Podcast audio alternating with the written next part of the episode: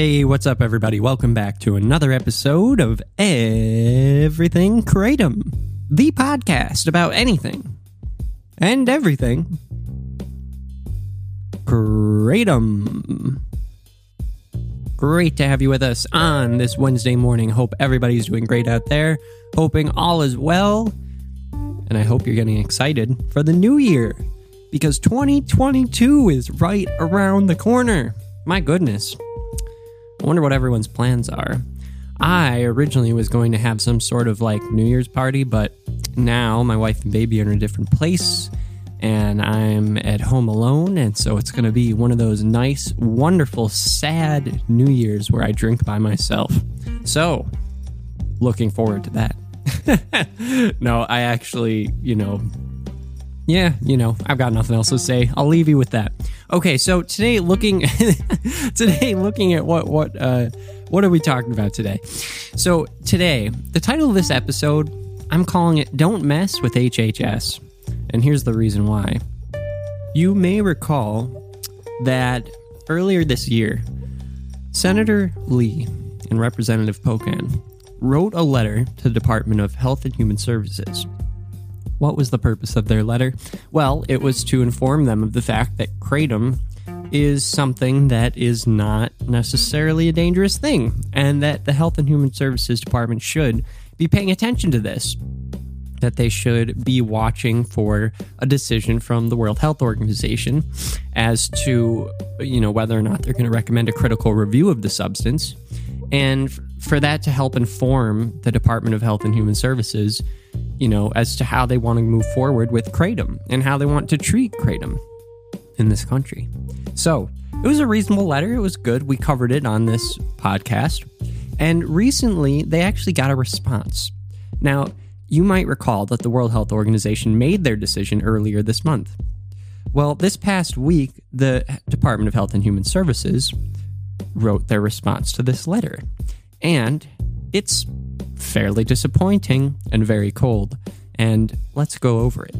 So, as always, I'm not going to read the whole letter to you, but I link it in the episode in case you want to see it. And I'm just going to go over a few key parts. So, here we go. Dear Senator Lee and Representative Pocan, thank you for your letter about the substance, commonly known as kratom. As your letter notes, the World Health Organization Expert Committee on Drug Dependence has recently met to review kratom and six other substances. The outcomes from this meeting have not yet been announced by WHO. Okay, I'm going to pause it right there. because as we all know, the, the the expert committee on drug dependence did announce their findings. They did talk about the results of their findings, which were that they were not recommending a critical review. Right? This letter, this response to the letter by Mike by Senator Lee and Representative Pocan came December 20th. This is after the World Health Organization let it be known that they were not recommending a critical review. So this is wrong. This is wrong. Now, I tried to think because, you know, there's no way that they would write something this blatantly wrong, right? I mean, that can be debated, but it's like no, they they wouldn't write this, you know, after that decision is announced without having some sort of thing that I'm missing. So I read a little bit further into it, and and sure enough, you know, then it says, oh, you know, the World Health Organization is meant to, you know, make this announcement in March or something. That's basically what they're like. That's why they're saying, oh, they haven't made the announcement yet. Yeah. Oh, really? It says the ECDD is not expected to make recommendations to the UN Commission on Narcotic Drugs for the control of kratom at its next meeting in March 2022. So that is why it's saying it has not made the announcement. Even though they have made the announcement. All right, anyway, let's move on. Then it says the per- the purpose of you know a pre-review is to determine whether current information justifies a critical review by the ECDD. A pre-review is a preliminary analysis, and therefore the ECDD's findings at this stage should not determine whether the control s- status of a substance should be changed. Okay, but it's the first data we have, right? Like that's, of course, it's the preliminary finding it's the first preliminary finding that we're actually having from a non biased organization that's looking at this. So you would think that if a non biased organization is having a, a, preliminary finding that shows that they don't even want to waste their time on this because none of the information is like good enough to make them think that kratom should should be looked at critically even that's something that i think the government would want to take into account right like it, it would save the government time and money and effort dealing with this thing later on if they just took this decision into account when they were looking at kratom in the future but Bureaucracy rules all. Okay, moving on through the letter. It says, I understand that there is public interest in the use of kratom for therapeutic purposes, but more research is needed to understand how kratom affects individual and public health. Yes, that's what everybody's saying. More research is needed. You are not allowing that research. you guys are the ones who tried to ban this without any research being done whatsoever. So, don't come, you know, bringing this back to us, you know, like, oh, we need more research. Yeah, no, that's what we're saying. You don't get to say what we're saying. You must react. At this point, you must react because you have been standing in the way of the research. Okay, then it says compounds in kratom, you know, the two major alkaloids, partially activate opioid receptors in the brain, leading to concerns that kratom could be addictive. Right, except the ECDD has preliminarily found that's not something that we need to worry about. Okay? Then it says, at the same time, HHS continues to have significant concerns about the use of kratom. To date, there are no FDA approved uses of kratom, and FDA continues to receive concerned reports uh, concerning reports describing safety concerns associated with kratom, including death. Notably, most kratom involved overdose deaths have occurred after use of adulterated kratom products or taking kratom with other substances. I just clapped for those of you who can't see me, which is everyone. Can you believe that? That like I'm almost going hysterical here. Like I find it that funny. The Department of Health and Human Services responding to a letter to the Honorable Michael Lee and Mark Pocan. Responding to this letter, they're saying look, Kratom is concerning to the FDA because, you know, there have been concerning reports that people have died while having Kratom in their body, and most notably, when the Kratom is adulterated with something, or when somebody who's taken Kratom has taken other substances. You just proved that Kratom is not the issue. Like, like you just said, not us, you, you just said that the issue with the overdose deaths, overdose deaths, had was not because of the kratom, but but it's concerning because the kratom was adulterated with something, or somebody took other substances at the same time, and that's what's concerning to you. So we're not we're not talking about what it was adulterated with. We're not trying to legalize what substances they had taken with kratom. We're talking about kratom, right? like like you just proved our point.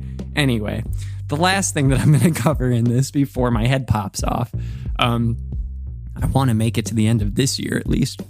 FDA has a proven drug review process involving the evaluation of scientific research and patient experience in rigorous controlled clinical trials to assess the risks and benefits of drugs. Furthermore, FDA has a well developed process for evaluating therapeutic uses of botanical drug products. Y- yes, they do, and and it, and it takes a billion dollars and ten years of, of research, which which you've been standing in the way of, because you and your little FDA and DEA have been trying to ban something which you don't have any research on or not really, you know, enough research, which everyone genuinely and truly and mutually agree is the case. We do need more research.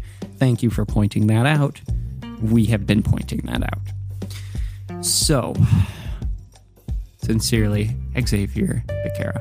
So, this this letter makes me want to puke and then die. And I don't say that lightly. This, this is really ridiculous. I read this letter and almost stopped breathing. And I had to take my own pulse just to make sure that I, you know, am going to make it to the end of 2021. Thankfully, I will, but, you know, maybe not thankfully if I'm going to have to read this again.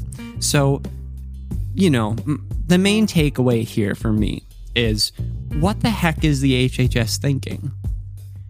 And don't mess with the HHS. They don't want things to change. They, they like things the way they are. Nice and bureaucratic, right right in line. And it's strange to me that this letter was a bipartisan letter. It could not spark the interest of Health and Human Services. Like, while at the same time, this bipartisan, well, nonpartisan, because it's, you know, international, nonpartisan, non biased committee on drug dependence, these people know more than than they do, the HHS, right? Like this is their life's work is to look at stuff like this and determine if it's, you know, concerning or not. They just said it's not concerning. Preliminary findings, this isn't that concerning. So if that's what the, the, the groundwork is and what the case is, the, the last thing I would think HHS would do is say, well, they technically haven't made that announcement yet. Like, that's what they said. They said, that's preliminary, and they haven't officially made that announcement yet. Okay, well, they're going to make that announcement. And yes, it's preliminary, just like you're saying, we need more research this is the first research. Like, this is the first culmination of all the research that's been done up to this point, which everyone agrees isn't enough. And they've concluded that based on what we've done so far, this isn't even worth five minutes of their time. Like, like they're not even going to consider a critical review, which wouldn't necessarily end in you know, a recommendation to schedule one kratom, it's just like then it would pique their interest a bit because maybe there's something concerning. No, no, no. No, no, no. They don't they don't even find that. They're like, we don't even want to look at this again.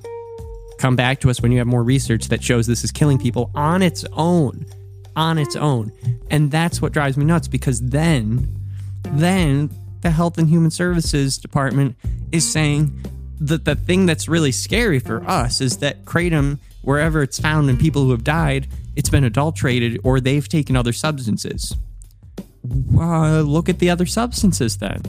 Look at the process and why it's adulterated. Create a cons- Kratom Consumer Protection Act for the country. Like, I don't care. That sounds great. F- find out why everyone who's taken Kratom and died also had taken way too much fentanyl. Like, these are things that everyone agrees with. It's really, really weird. But as always, one step at a time, baby steps. We'll get there. And on another note, I have been finding recently that green varieties of kratom make me kind of feisty. Because yesterday was a feisty episode, today, feisty episode. And what do these two days have in common? Green Maeng Da, folks. Green Maeng Da. And green Thai. So I'm wondering if this whole green thing is turning me into the Hulk. But, but, but, but, a sharp Hulk. Like the Hulk that that is waking up on time in the morning, getting to work on time, bringing in the charts, making the first pot of coffee for the office, you know, impressing everybody like that Hulk. That's the Hulk that I, I one day dreamed to be, to become. See, this year has just driven me, you know, a little bit bonkers. And I think that now that the year is almost over, I'm letting myself go a little bit. And that's not good because I'm recording myself every day and you all are listening to me. so I'm going to have to get myself together here. But all in all, I think this year was great. Now we're coming back down to earth. I think this year was awesome. I can't thank you all enough for listening. This has been such a fun experience, and I'm going to keep doing it. And I just want you all to know that, like, I can't believe how far this podcast has come just in the, you know, the few months that we've been doing it. I think I started this in what, September or something like that, maybe late August. Um, it's incredible. It's incredible. We've almost done 100 episodes. We're on like our 84th episode. And you all have just been continuing to listen. And I really, really appreciate it. I started this because I just didn't have any, you know, Kratom community to talk to here. And we've kind of created this Kratom community. So, anyway, I'm really thankful for all of you listening in. And let's keep doing this. We are here to stay. Um, I'll be back tomorrow, of course, and uh, and then the next day, and then it will be New Year's, a new year. Pretty crazy. So thanks so much for listening, everybody. I'm going to sign off before I get myself in trouble because today seems to be one of those loopy days. And uh, we'll be back tomorrow.